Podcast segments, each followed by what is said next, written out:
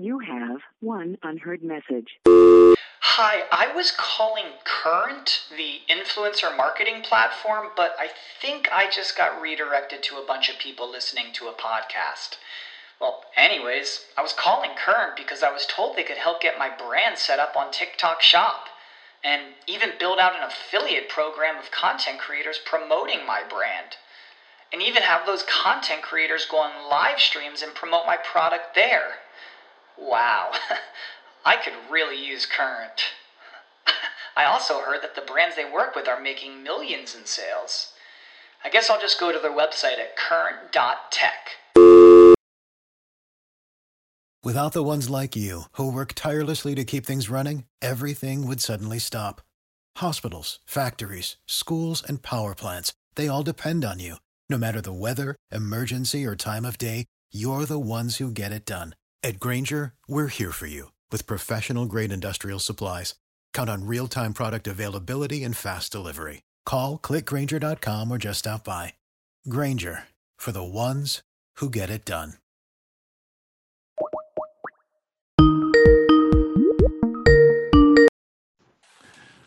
Hello? This is the Britflicks Fright Fest Preview Series 2019.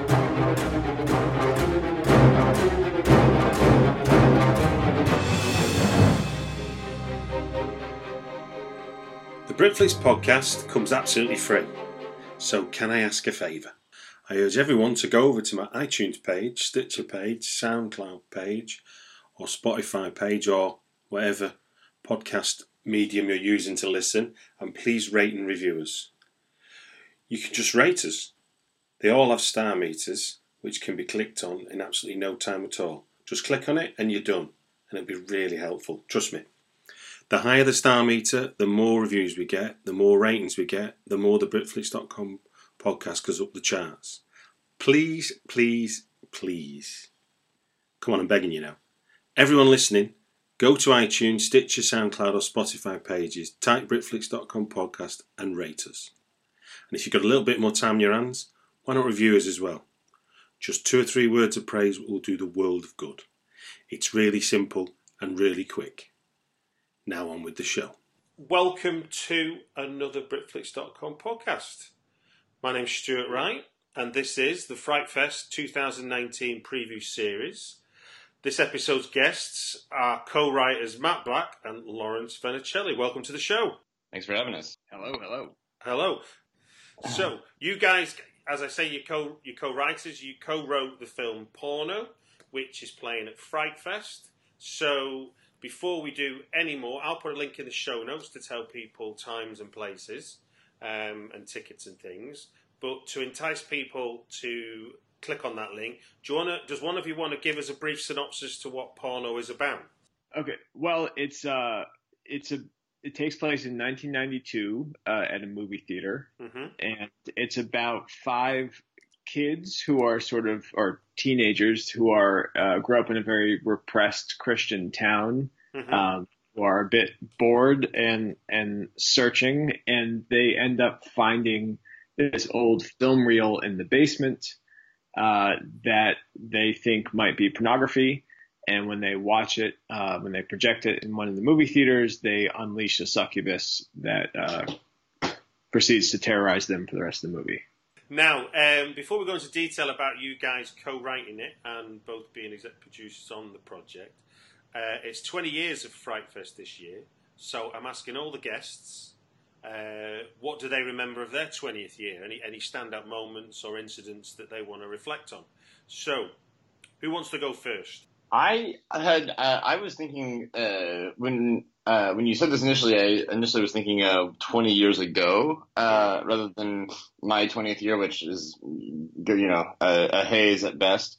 Um, but I was just thinking, you know, 20 years ago was um, was Y2K, and I, it was just like such a weird formative year from for cinema. It was like I think The Matrix and Fight Club and like Office Space all came out. It was like a weird like moment of uh like uh, the, of like depicting corporate drudgery on film, but also this kind of like crazy tech anxiety. But everything was still like you know shitty low lo-fi you know AOL dial-up internet and everything. I'm probably getting the date, the times wrong or anything. But anyway, the, the time, those times are, are extremely fascinating to me, and I think we've been thinking for years about an idea of how to set a horror movie during Y2K because it's such a bizarre phenomenon. And yeah, I remember thinking that like, you know, um, in the U.S. here, I think it was also the year either the year of Columbine or the year after Columbine, and then like mm-hmm. immediately before 9/11, obviously. So it's just like it was just like one of those things where I was like, oh yeah, that was the year that it started to feel like the world was ending, and then it just never really stopped. And so for the last 20 years, it's just sort of been perpetually feeling like the world is going to end. Um, so I don't know if that's the kind of thing you were looking for, but I was that was what I was reflecting on this morning whenever uh, whenever I saw the question. Well, I uh, actually followed the rules and probably predictably have a much less interesting story, uh, which is it's not even a story. I just I think when I turned 20 was the first time that I took a film class. So, and was that was that sort of um, a big moment in the sense of you know always wanted to, or did it did it did it did it did it not feel remotely significant until like you, you sort of think now looking back, you go, oh yeah, that was my first one. Um, I had always, uh, not always, but I had since, since a pretty young age wanted to just do photography. Mm-hmm. Uh, my friends and I would make these very strange, uh, especially for you know 12 and 13 year old boys, uh, very strange little little movies. Um, but I'd never sort of considered that that would be a sort of creative expression for me. Uh, and then, then when I first took a actual sort of film production class, I, I was obviously quite enamored with it and uh, have, have been doing it ever since. Fantastic, fantastic. Well, just thinking, just reflecting on the on the Y two K point. I at that time I was working in government, and it was it was like the world was going to end. I felt it every day certainly in the last four months of the year of 1999. Yeah, it's funny. It seems like this like sort of joke now, but if you look at like the cover of Time magazine from the like from December of 2019 or, or 1999, it's like like people legitimately thought the world was going to end, and I and I think the um the the anxiety of not knowing what our technology can do and to what extent we've sort of uh, given it sovereignty over our lives. You know, I yeah. think that anxiety is still with us. Like you know, it's like we all have these smartphones and shit, but very few of us know how they actually work or what how much data they're actually collecting for from us and all of that kind of thing. And so I think like that that was it's in a way it's like the birth of this technological anxiety in this big kind of like um you know sort of like explosive world ending package you know, and uh, and so I think it's yeah, it's it's, it's been interesting. I'm, I'm, sure like people who lived through the Cold War had a similar sort of fear with the bomb, and you know that kind of since the, the world was always almost ending. Um, but yeah, it seems like maybe like through like my like childhood that was gone after the end of the Cold War, and then mm. and then kind of really ramped back up there in '99, and and uh, has yeah, like I mean, just every every year has felt like more absurd and outlandish. And now we live in this like sort of weird hellscape where it feels like maybe the world already ending ended and we're living in some sort of like fever dream of its like, you know, dying consciousness or something. So, you know, it's pretty cool. It's a pretty cool time to be alive, I guess. It's fervent. Uh, it's fervent for uh, for the writers of the world, isn't it? You, you can't make it. You can't make it up anymore. Yeah, it, it, it's tough. I mean, you you really um like like when your president is on stage looking at a baby dressed in like a QAnon outfit and saying like, what a beautiful baby. I don't, it, it does pose a challenge of like, what do you even say about that? You certainly can't, you can't like make a joke. I mean, I, I, I don't, I don't envy people who write for shows like Saturday Night Live or something who are, who are being mm. tasked with poking, poking fun at that stuff because it's, it just feels sort of, uh, how would how would you turn that into satire? I, I have no idea. That, and that particular incident, that was like that was like Trump having a normal one. You know what I mean? Like I feel like he's, uh, you know, that's that's that's a, a pretty standard day in the life of. But um, but yeah, it's like it, it really is hard to imagine. Well, satire. then when Trump got elected, there was this sense that it was like, ooh, there's gonna be all this like like great like punk rock like energy and art, and like there's gonna be this like great resistance stuff in in um in in uh in like art and cinema and music and um kind of just like you know like looking back on it you know you're like like thinking about like how many good movies there are about the Iraq War and it's like I don't know it's like there's the Kathryn Bigelow movies and like anything else. Like I you know like it turns out like I think protest art's kind of shitty weirdly. Um I was sort of reflecting on this a lot watching after watching Once Upon a Time in Hollywood last night and being like oh yeah like I I think on some level that's maybe what this movie's about is that the protest art is, is mostly shitty. But um, but yeah, anyway, trying to trying to make fun of Trump is like you know, it's yeah, it's it's like if a guy has already has his pants down and his like tiny penis is flailing in the wind, you're like, whoa, ha, ha, ha, you know, I mean, like you can't really like, there's no joke to be made other than look at that. So porno's playing at Fright Fest. We've now done 20 years. We've given a synopsis. So, as co-writers of it, um, do you want to do you want to give us um, the the sort of kernel of an idea that that that you can you can sort of all roads lead back to when you look when you see the finished film and you look back and you go, yeah, that was the bit when we were like, oh, we're on the road to making porno. Yeah, it's it's actually pretty well.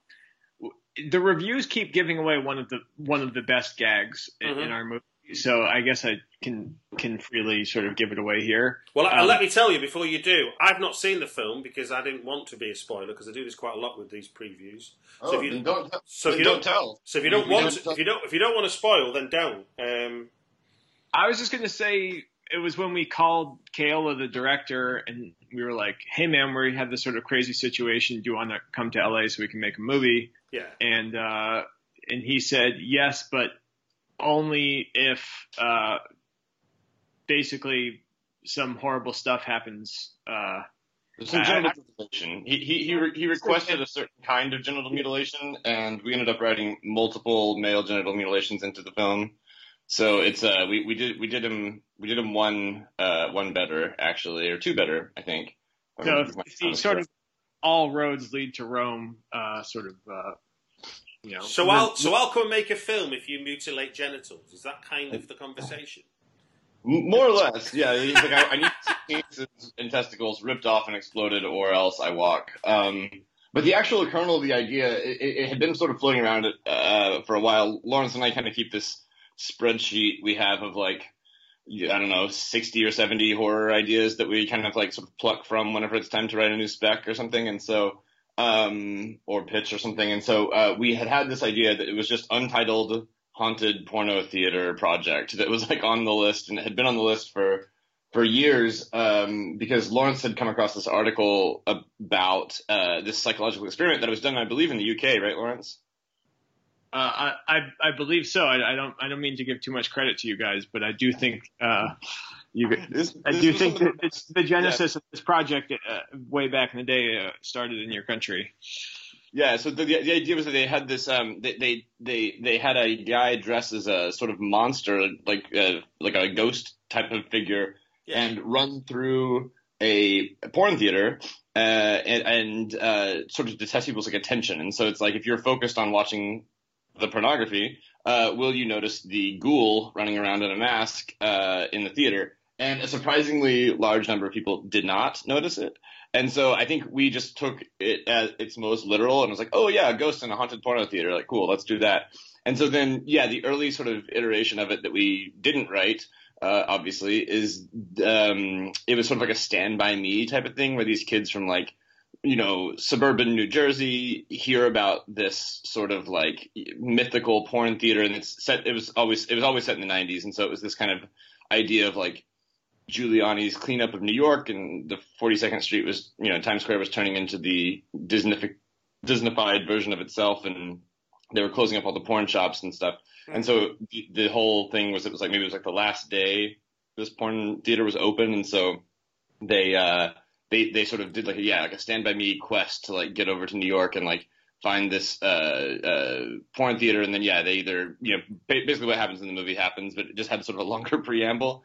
And so, yeah, based on our budgetary constraints, um, we sort of realized that it should take place in one location. Hmm. And we had actually been watching the autopsy of Jane Doe. Or I, I, I think I had watched it, and then and then or Laurence and I had watched it, and then we sort of made Keola watch it with us um, because they do so well. It's like one of the few like contained all in one location things that really works and feels like it doesn't need that it really doesn't need to go outside of this one location Yeah, yeah, yeah. and so took some inspiration from that in terms of the way that they structured it and um, sort of having the sort of um, like evil thing that, that you're trapped in the house with and can't get away from, and you know the kind of clever ways that they keep the people in the in the house and all that kind of stuff. So so yeah, that was kind of those those those were that's sort of the whole story. Probably longer than needed, but Also, right. Matt, was Matt was like like uh, you really should read Annie Baker's The Flick, which is a play, which is which is wonderful, and I think that helped us sort of. It's you know it's just this wonderful sort of little little quiet portrait of these of these people who work in a in a movie theater, and I think that was another sort of inspiration for for keeping it contained and sort of seeing the ways that you could you could do something really um, juicy and emotional. Uh, yeah, our projectionist character is like is not is not in small part based on the on the projectionist character in, in that play, and, and I mean he's he's our guy is much more absurd and silly and over the top, but um but um you know I think the sort of general sadness and like too old to be working here kind of vibe uh, came from came from Annie Baker's play, which is fantastic, and we in no way got anywhere close to that, but um yeah, that was another one. So uh, you two, if you you two are sort of working together, how how then once you're sort of committed to do something, what's your what's your approach to developing a screenplay out from that? Because obviously the way you describe it is you're taking like a very sort of slight idea that you've got like sort of a tempo for you to sort of build off. But so what, what, how do you approach that between the pair of you?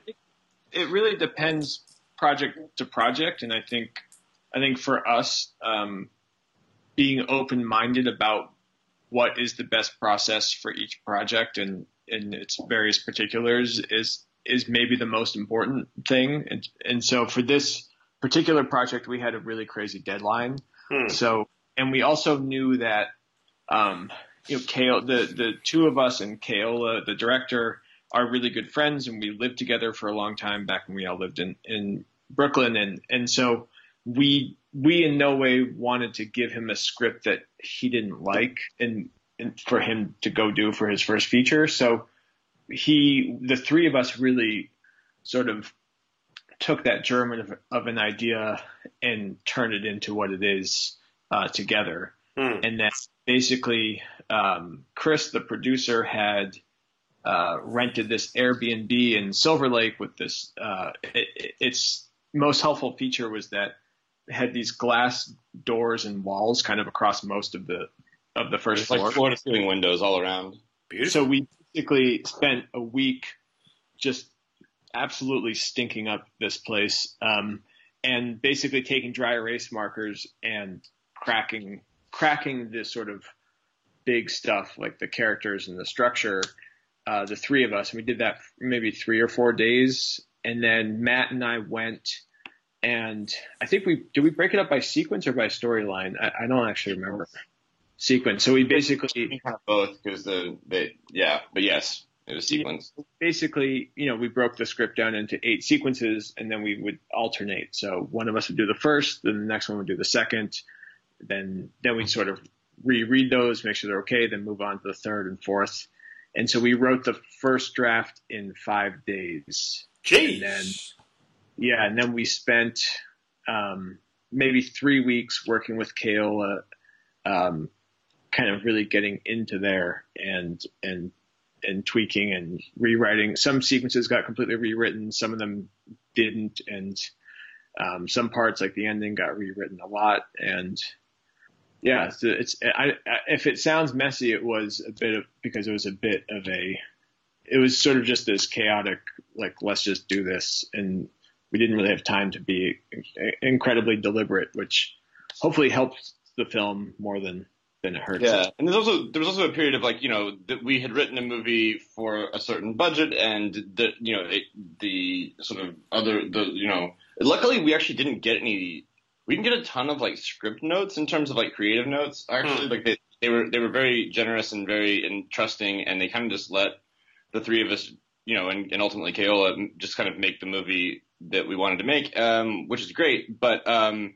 there was a period where you know Laurence and I were working on a couple of we were developing a couple of TV projects and we were off like about to go pitch one of those and so we were like sort of had our heads fully in that in LA while they were shooting in New York and I think Keola called us one day and was like okay here are the like 11 scenes we just can't do because we don't have the money so okay, we okay. and did like another round of revisions with him where we kind of like wrote up some new scenes in isolation and sent them to him and he gave us notes and blah blah blah. And so you know he very much like ended up crafting the final document himself uh, to a large extent. You, you know, and we, we gave gave our assistance where we could, but um, but yeah, that was like the that was the, the, the final revision was the like oh shit, what can we actually afford to do? Can you Uh, can you give an example of, of what what is what wasn't affordable as it were, and then sort of how you what you changed it to?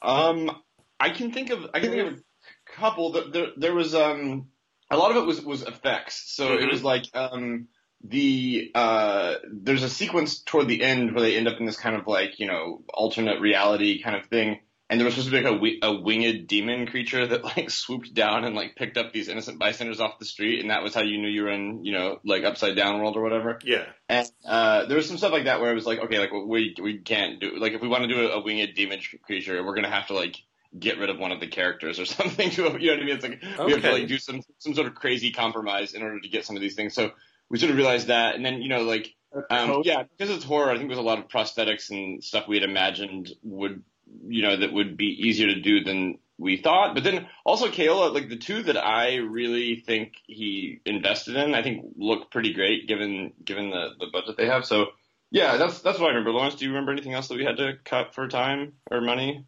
There was that there was a coda that took place in the woods, not in the movie theater, and Keola called us and was like, "Look, I, I is I know this sounds crazy, but I don't think we had the money to shoot this in the woods. Like, how can we reconceive this scene so it all happens that night?" And um, and I- he did. I, I it is really wonderful that uh, Keola is such a good writer because it's his ideas and and even he I think for that ending he even took the first pass and sort of sent us what he had written up. So I don't I don't wish that it took place in the woods. I think what we have is is better. So with you uh, with you having evil unleashed, as it were, in your story, um, and and the idea of um, of an alluring succubus, as it's described on, on the IMDb thing. Um, what what did you where did you go to for the rules of the game, as it were? Because obviously, I'm guessing the people that that unleash it are innocent and know fuck all, and the evil that's unleashed knows its own rules. So, how did you go about sort of where did you lean on, as it were, to find your, you know, to create the rules of your your antagonist force, spirit, or whatever?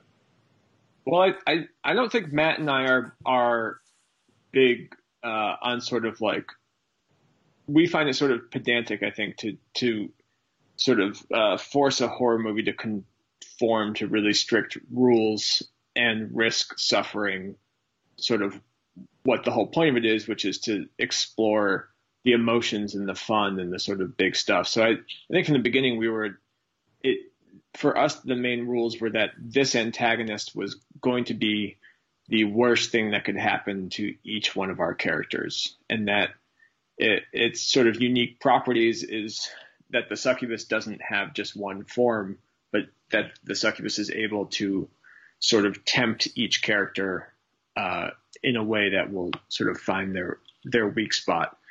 So that i guess is the right matt does that sound like the yeah, sort of I also think that we generally this is this is our oh, I don't know sixth or something horror feature we've written and like probably twentieth horror feature we've like broken but not written or whatever. Yeah. Um, so so it, it feels like it's like um, we, we've we've developed our own kind of like um, I, I don't know sort of like house style in terms of horror movies. This, this is just the first one that's actually gotten made. Right. But um, but, but yeah. So I think one of the big things is like when you've got a lot of our horror stuff is like is is fully uh, material. Like it's like there is no supernatural thing, and so you know those rules are obviously cleaner. But when we deal with supernatural, I think we generally try to think. We try to reverse engineer, right? So you try to think, okay, like you've got a sex demon in a movie theater with a bunch of Christian teens. What are the three or four craziest like set pieces you can think of? What are the most fun things that an audience is going to go, holy shit, when they see it, you know? Right. And then you sort of be like, okay, she did that to this person, that to this person, and that to this person. Okay. So that, does that mean that she is like has a physical manifestation or is she a shapeshifter, blah, blah, blah. And so then we kind of just like craft the rules in relation, like, you know, kind of reverse engineer the rules from what we have and then sort of tweak the kills and the sort of scary stuff in order to sort of fit those, those rules insofar as there, there are rules because yeah, like, you know, there's, the, the the ending of the movie hinges on one of the characters realizing like oh, because of this rule, I can do this thing to her. You know, it's like how they figure Mm. out how to get to, to fight her, right? Yeah, yeah. So yeah. the rules are there. Um, but yeah, like I think what Laurence was saying about like the sort of the, the, the sort of um, I feel like movies nowadays, because of the internet, um, you know, it, it's like it's like this this contest to like poke holes in the plot of a film and sort of find plot holes and find like irrational things or inconsistencies or whatever, um, which is like a fun game and I, I engage in it as well. Um, but I, I do think that I, I think I read something about it was it was like a commentary on Lovecraft. I can't even remember who wrote it, but I, I read something recently about Lovecraft where they were saying how sort of the structure of a lot of his stories are like you know you you're you're in the normal world, you're in the recognizable world, and then once the sort of you know supernatural force is introduced, uh, like a madness sort of descends, Hmm. and it doesn't just affect the characters; it sort of affects the logic of the story too, and so the story develops this sort of like dream-like kind of nightmare logic or whatever. And then generally it coheres back into something relatively explicable in the end.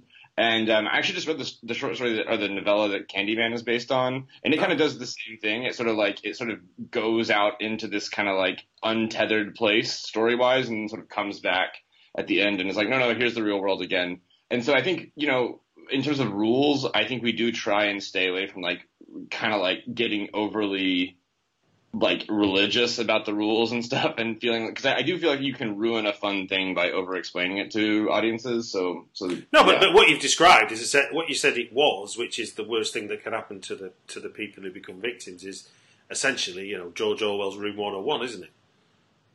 sure yeah It's, absolutely it's like, what's the worst thing that can happen to you? Well, it's just Room mm-hmm. 101. so that makes perfect. sense. I mean, that's as, we, we are definitely not. Uh, if if we somehow claim to have uh, discovered a, a sort of great idea about screenwriting, uh, I apologize because it is true. That is that is literally the, one of the most basic things you should do. Uh, or- about no, no, no, no, no. It wasn't a criticism. It was more the no, no, fact. no, of course. That, that, that I think just think the point. I think what I think maybe the most succinct way of saying what we're trying to say is just what's fun about a horror movie is the way you manifest things, and so yeah. to sort of sublimate that under the sort of logic of this horror when the horror is like we made up that a sex monster comes out of a film reel it's kind of like is that really the most sort of uh important part of this film? Like the the sort of the realism of it? Like no we hope not but maybe for some people they you know they don't that doesn't resonate with them but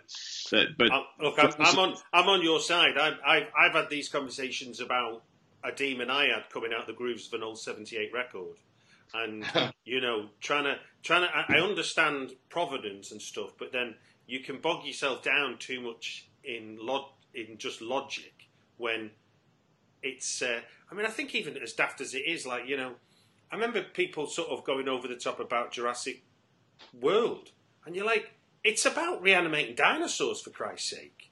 Whatever you do after that is all is, is ridiculous on top of madness. You know, it's like it's not. It's uh, yeah, no, I. Uh, it's a fine line, and I get it that, that sometimes things fall apart. But obviously, if your characters are behaving like the characters should, then all the madness that you surround them with is is there to draw that out, isn't it? I suppose is what you're saying. Totally, and the, the characters that was I mean that was another big thing. I mean, like, and this is another like sort of general screenwriting axiom that like is probably self evident, but like one of our professors um, in film school who was uh, who wrote Boys Don't Cry, is this really amazing screenwriting professor Hmm. named Andy Andy Bienen, and, and he uh, he would often say like, why does this story need to happen to your characters? Which again is one of these like sort of general kind of like you know axioms or whatever. But you know I think we we looked at it and we were like, okay, we want to have a sex monster, yes. We want to have, we want to have an alluring succubus, as the as the, the description says. So, who is who needs that story to happen to them? So, repressed Christian teens became that's sort of how we ended up with those characters. Is because we're like, okay, why does this story need to happen to these people? So, that was the gen- that genesis of that. How much how much fun did you have writing in a time that predates all that misery that we've had since Y2K? I mean, Yeah. I think the the real innocence for these kids, um, I think at least in the way we sort of imagined it, is it's a time before internet pornography. So I, I don't think that this story could have been told in the same way it would today, where you know our our protagonists just really have no idea what pornog- what pornography is or what it looks like, Hmm. and sort of the, in that time, if you want, if you were a teenager and you wanted to see pornography, you really did kind of have to seek it out in some quest like manner. Whereas now you just have to, you know, open up a device. I don't know if it's the same in America, but but when I was a kid, it was it was in a bag in a bush on a country road. You could Yeah, I- totally. It's like somebody's somebody's dad had to had we, you defined it in someone's dad's bedroom. I think was the was the the American suburbia version. You know what I mean? Like that was like someone's dad had a stash somewhere. It was stolen, and then it became the collective property of all of the boys in the friend group. That was that was generally how that went uh, for us. But yeah, I mean, like it's you know I think the, the kids need to be like you know because there's there's a line where they watch this like obviously like like ritualistic devil movie uh, with with with that happens to have some some nudity in it, and one of the characters says to the other is like, "Is that what all pornography is like?" And we really wanted them to have that kind of like you know absurd naivete uh, when it came to to, to ex, you know exposure to pornography. But yeah, also I mean you know I think the reason um, the '90s uh, and the '80s are are such a um, kind of like like lush place right now. It's like it's, it's such a common thing to see on screen right now. Is because you know first of all like all the people who are you know making uh, things are our age roughly, and you know for the most part, and they're making movies about their childhood. So it was interesting to make a movie about our childhood. Like I remember going to the two screen theater in my suburban hometown. Um, but also like it just you know it it it just simplifies things so much to not have to deal with modern technology. And and it's not just like oh why don't they call someone? Like oh why don't they you know you know why don't they text their text the police or something? You know like it's like it's not just that. It's like like i'm just it, it's so um like it's such a slog and so grueling to see screens all the time in movies and it's like you know you can't i mean if you make a modern movie without showing screens all the time then you're sort of being dishonest to the experience of being alive because we do spend most of our day looking at fucking screens. So um yeah so i think that was it was like a, it was a freedom to do it, it was it, yeah it, it had like a sort of innocence and, and a freedom that that was really appealing to us. And i think we had originally done the 90s because of that Giuliani inspired idea I mentioned earlier, but then we just sort of stuck with it because it had so many things we like. So Interestingly, I was listening to um, Marc Maron's podcast, recent episode, with the author of the book Fantasyland, which is kind of a, interesting. You might want to read it. It's essentially about how fucked up the world's become since we've become so manipulated by um, globalized media um, and the like. But he talks about Giuliani's zero, you know, zero tolerance policy and the and the the cleaning up of the flea pits of um, the uh, square. Is it Forty Second Street and Madison Square? Is it Madison Square Gardens or is it? Is it uh, Times Square. Times Square, sorry.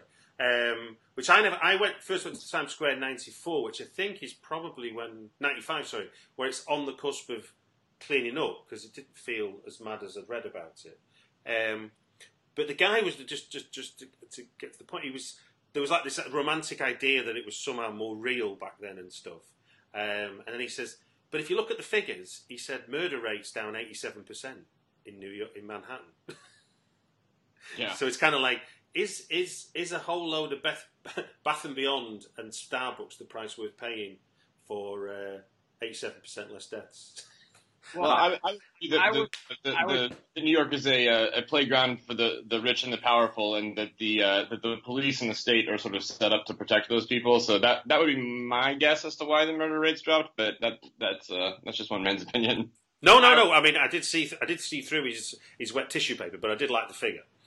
The figure's good. I, I don't. I would hope that um, it doesn't take like opening like a a giant Guy Fieri uh, restaurant in a building owned by Jared Kushner uh, in order to you know reduce murder rates. Um, I, I I would hope that that's a, a spurious connection, but but he does have Really? some. You don't think so? Uh, You don't think Bed Bath and Beyond's come in because of you know for the same reason that murder rates dropped? That actually feels like a. It's like you know if you if, if, if you if you're bringing if if capital is moving toward a place and uh, and comfort is is coming along with it, it makes sense that the uh, that the apparatus of power would need to protect that, right? Like that's who that's I- who the police. are Can I just say, can- when I first came across that was the first time I'd ever seen that shot. They never they never they never came over here. One of the things you've not exported to us yet is Bed Bath and Beyond. And, Oh really? Oh, great. And, and I was I was when I when I saw that in the early noughties, um, I was like, who the fuck wants a big three story bathroom store? In the middle of a city. In the middle of a city. I mean, if you could, if you could just like, if you could take all of the open air toilets for a test drive, that would be that would be pretty amazing. But yeah, no, I mean, it's it's it's it's a horrifying place, but uh, but also weirdly comforting. Like that in the that in the container store are the two stores that feel like, oh yes, my life could be orderly. Like things could be. If I could just if I just had the right bathroom caddy, like my my I could really get my shit together. Um, Since we nice we we mentioned Orwell earlier, Mm. it, it does just make me feel like like man, like our dystopian future that he sort of imagined is just so much more mundane and boring than Yeah. like you know, it's like yeah, we have like people be like, well, do you want murder or do you want Bed Bath and Beyond? As if like that's that's the dichotomy. And you're like, fuck, man. Like, I, I, obviously we don't want murder, but like this shit sucks. You know, this this is really sterile. Which is the Ray, Ray Bradbury book, Fahrenheit 451, isn't it? Yes. Yes. Yeah. So his, The, his uh, his dystopia is where books are banned and you can't read anything anymore, yeah? And that's what, 57 he wrote that? And if you look now, we've basically just voluntarily stopped reading books without needing, without needing to ban them. Yeah. Yeah, it's like it's like they couldn't imagine just I don't know why, but just they couldn't imagine how willing we would be to just sort of enact these things on ourselves. Yeah, it's like you know, it's like, it's like someone someone could have dropped if if, if you wanted to drop a like a, a a potion into the water, it'd be like, can I get rid of critical thinking? Let's put a magic. No, we don't have to. We just we just won't show any interest in it and see if they follow and see if they follow our lead. Well, it's also like the, you know it's Orwell's idea about the surveillance state and, and everything. You know, like it's like it's this thing that's imposed upon the people when in fact like the way it worked is we just voluntarily gave up all of our information uh, to to giant social media corporations, and so that's how the surveillance state happened for the most part. It seems so. That's pretty cool. Um, yeah, same thing. Didn't have to didn't have to force it on us. We just we just did it voluntarily. I'm gonna, I'm gonna, I'm gonna, I'm gonna steer us off this digression as much as I'm enjoying it. Um, and it was me that started it, so apologies. Um, just what, on, on a kind of, on a kind of, um, sort of, kind of nomenclature note. We talked before we started recording about you being both the writers and exec producers. So can you can you give in, in terms of what your role was by getting the, the, the the title executive producer? What does it what does it mean compared to say the producer?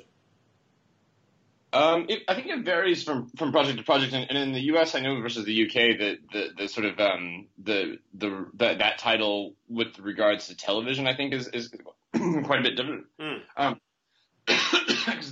sorry, the title in television I think in the U.S. is, is a very you know uh, coveted uh, uh, and, and high high up uh, position. But in, in films, I, I think it generally refers to people who dealt with the financing or were themselves financiers.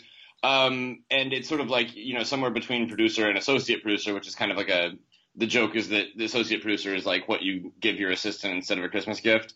um, but, uh, but yeah, so, uh, you know, so I think a full producer generally like works, you know, develops the, the script from its most nascent stages and all that kind of stuff. And so, yeah, I think the ti- we landed on the title because it sort of had um, it sort of reflected kind of a combination of the two things that that we did because we did sort of develop the idea, obviously, and you know, um, uh, the um, genesis of it was that a, a producer that we'd worked with before um, had um, you know, found a financier who was willing to um, put some money into a horror movie, but the the, the sort of um, what's the it was sort of contingent on the idea that the movie be done by the end of the year. So. I think I think the producer called us up, and we you know it's like this chain of like the producer called us up and was like, uh, "What do you what do you think about this idea?" And I think he thought we were going to call his bluff, and we were like, "Nah, it seems good. We can do that." And the end of the year, it was like July at that point. And, uh, and and then he was like, okay, cool. And so then we we all three uh, decided on, uh, to to approach Keola about directing it, and we called him, sort of thinking he would call our bluff, and he was like, oh no, it seems cool. I'll fly out next week, you know. And so suddenly we were we were rolling, and we were, you know, um, it, it, it became uh, something that came it, that uh, sort of put itself together fairly quickly. And so, um, yeah, I think I don't know what what other is that does that Laurence does that uh, summarize our executive producing roles? Do you? Yeah, I mean, I think just if you know if if anyone is is listening to this and is in a similar position, you know, there there are projects where someone has an idea and they're looking for a writer and they hire you and they pay you and then you sort of give them the script back and then you walk away and that's your contribution. You you you wrote it. And I think you know trying to get an EP credit is not trying to in any way sort of suggest that you've produced something when you haven't, but I think it's a way to sort of ensure that you are going to remain a part of the project uh, through its completion. And and so we weren't on set. We you know we have no authority to dictate anything in terms of the cut or anything like that. But we have stayed a part of the project, and we've tried to be as helpful as we can, whether it's creatively or it's just sort of you know getting the film to go uh, ready when we go to festivals and thinking about promotion and all those kinds of things. So I think it just sort of emphasizes more of a, a we feel a sense of responsibility and ownership about the film, and we want to do everything we can to help the film be as successful as possible. Which you know, when you're doing low budget horror films, you're not you know you're not getting uh, paid uh, an amount of money that you're really going to be able to live off of. So I think the the importance for us is just that we we want the film to be as good as possible. And I think maybe that does that sound like reasonable? Yeah, and, and I think the, the, the full the two full producers, uh, uh, Chris Cole and Sarah O, have been very gracious in sort of like bringing us into a lot of the discussions that you know I think um, as sort of like this is you know this is our first time with a you know fe- uh, feature producing credit, so um, they've been really gracious in like in sort of like you know sort of showing us the ropes and bringing us in to a lot of conversations that, that maybe we wouldn't have otherwise had access to. So we've been on, you know, a lot of the calls about um, the, you know, like uh, the distribution calls and and uh, uh, advertising, and um, you know, uh, I have been running our social media uh, to some extent along with uh, another friend of ours, and so it's like we've just been, you know, it's it really is like the five of us sort of you know, um, wearing a bunch of hats and and, uh, and and everyone's sort of just contributing where they they think they can be helpful, and uh, and and fortunately everyone's like super open to that and to the contributions of other people. So it's it is a very like it's yeah it's a it's a good generous group of people who all have a a pretty wide uh, array of talents. So so yeah, I think sometimes those roles bleed. You know, who does what bleeds a little bit, but um, but yeah, given given we are in the frightening 21st century of 2019 and the internet being such a, a, a, beast that it is and pornography being such a popular choice when people google how how are you out of interest how do you get a film called porno to uh, to be at the top of searches it's funny you asked this because this has been a uh, an ongoing thing, an ongoing discussion that we've had since we came up with the title, and has continued um, as we move into the next phase with distribution and, and mm. all that kind of stuff. And uh, I mean, I think the the answer is that there are people who tell us that this is a big mistake and that mm-hmm. people won't be able, to, be able to find the film. But we have sort of always believed that we thought porno was the perfect title for this film aside from anything calculating but you know, when we went to South by, and there are, I don't, I don't know the exact number, but there are dozens of films, and one is called Porno. It's a way for a film with, you know, it doesn't have um, big name cast in it, and it's a very low budget genre film. It's a way for that film hopefully to to stand out a little bit, and the title is slightly provocative, and we we think the film is slightly pr- provocative. So if people can't just Google the word porno and find the film, we think that whatever we lose, you know, if I don't know, I feel like people are going to find the film anyway, but you know, we can't, for example, advertise on Instagram because they don't allow the word porno. So our Instagram account is Heavy Metal Jeff, which is the name of one of our get our out, characters. Get out of town. Is that true? About Instagram? Yes. yes. yes. Um, they, they don't allow the word. Yeah, what's interesting about the word is that it's like it's you know it's it's not porn, it's porno, so it's like this kind of antiquated word that people don't really even use. So there's been this big kind of like weird test to see what will what platforms will let it go and what platforms yeah. won't. Like like our our Twitter handle, and this is these are some now shameless plugs for our social media. No, please. But uh, our, our, our Twitter handle is at porno the movie and we've had no problems with that. And then in the in the sort of bio on Instagram, we say porno the movie. So it's it, we could say it on the account, but we couldn't have the name. So it's interesting. So and then and then I, I you know I, have talked to people in in social media marketing, and they're like, yeah, it will probably get flagged. I don't you you'd have to try to see. And so there's a lot of that stuff too. Like like certain platforms, like you know big platforms like Amazon and and uh, iTunes, we've heard from people that it's like they may bury the title because of because of it. But it, it's kind of like it, it's all because it is this name. You know the the title's not like go fuck yourself. You know, it's like it's not something that's obviously going to get banned. It, yeah, but, yeah, but yeah, it, yeah. It's not fuck. It's not fuck buddy, is it, or something? Yeah, yeah, exactly. So, so, so, so it's been this kind of interesting thing where, where um, everyone's like, yeah, we think it might get. You know, this this platform might not carry it, but we don't know for sure yet. So there's been a lot of that, and so I think we've sort of our our position has been like you know, there's been a, a, a, pretty, we've been been blessed to have a pretty nice festival run on the genre circuit, uh, Fright Fest uh, being a, a, big one of those. Mm. Um, and, um, you know, the title has been, uh, I think, you know, since, since the title has been out there in that way, if anyone did hear about it on the festival circuit but didn't get a chance to see it, and then they look, they start looking for it when it when it hits VOD or hits theaters, um, then and the title's changed, then it feels like we're going to lose whatever momentum we've built with with the with the existing title. So so that's the kind of balance of it. But yeah, you know, if you you know, in terms of SEO, in, term, in terms of uh, uh, searching, just googling the word porno. I mean, I'm hoping I'm hoping that people don't just go to google.com and just type in the word porno. Like presumably they'll you know do what most people do when you're looking for a movie online is go like porno 2019 streaming or something, you know, or, or porno movie 2019 or something. So like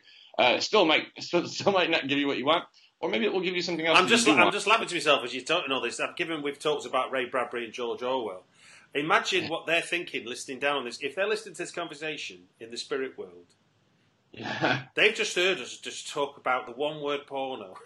And, yeah. and the power or weakness of using the one word and how big conglomerates are going to either okay or not okay one word. It's fucking yeah. insane, isn't it? yeah yeah, but we knew it was a risk. So yeah, like, yeah, yeah. Well, hats off to you for uh, being the canary in the cave for the rest of us. I mean, it was in a sense it was it's a stronger word, but but uh, there's another film at Fright Fest called Fingers uh, this year, uh, American movie, which is a, a, brilliant little movie. But it's if you search fingers on the on Google, well, you're going to get a lot of fingers. Yeah, a friend of mine made a movie called The Dark last year, or ah, yeah, yeah. yeah and and it's it's, a great film, and he uh, and it actually turned out to have done I think pretty well on VOD. But you know, it's like yeah, I think you know when you have a title like that, you're like you you just know that it's not going to be the easiest Google. Um, but you know, you're hoping that you know the the press that you've gotten and the sort of you know any sort of uh, quote unquote buzz that you've built um, will um, steal the spine of the searcher, and the searcher will will seek it until they find it and that's kind of what we're we're hoping for. We're also sort of hoping that you know, assuming that that the VOD platforms don't bury the title because of its title, um, that you know, curious uh, teenage boys will be you know surfing VOD at night and be like, hmm, I wonder what this movie called Porno with this demon on the cover is. This seems interesting. So um, you know, it might it might cut both ways. We'll see. Cool. Hopefully, hopefully not just boys. Hopefully, hopefully, hopefully everyone out there. According to the IMDb analytics, the movie has been rated the most highly after 18 year olds has been rated most highly by women ages 30 to 44. So um, I hope so too. Uh, it, it is it is uh, not intended entirely. Well, let's let's tell in the immediate sense. Let's tell people when they can see your movie and where at Fright Fest. Prince Charles Discovery One, Friday the 23rd of August, and you're the last film of the evening. So you are showing from 11.15, so you're the midnight movie on Friday the 23rd. Great, and I know I don't know if Matt and I are going to be able to be there, but I do believe that uh, Keola, the director, will be there. Okay. So hopefully he, he's he's uh producer, I think also. Yeah, he, Keola is a real all star at the Q and A, so it's worth worth sticking around. Well, tell him if he if he sees anyone in a Bob Seger t-shirt, it's likely to be me. Oh, good. he he also will be wearing a Bob Seger t-shirt. I'll, I'll, I'll, that way you guys can find each other easily. I I only wish that was true. well, look, guys, thanks very much for your time on the podcast. Thank you so much for having us. Yeah, thank you so much. The Britflicks podcast is provided absolutely free. If you want to help me get the podcast out to more people, please take a moment to leave a review on iTunes. Or if you want to help me out directly, there's a link in the show notes to my Patreon page. All contributions are welcome. And the music is by Chris Read of thecomposers.tv.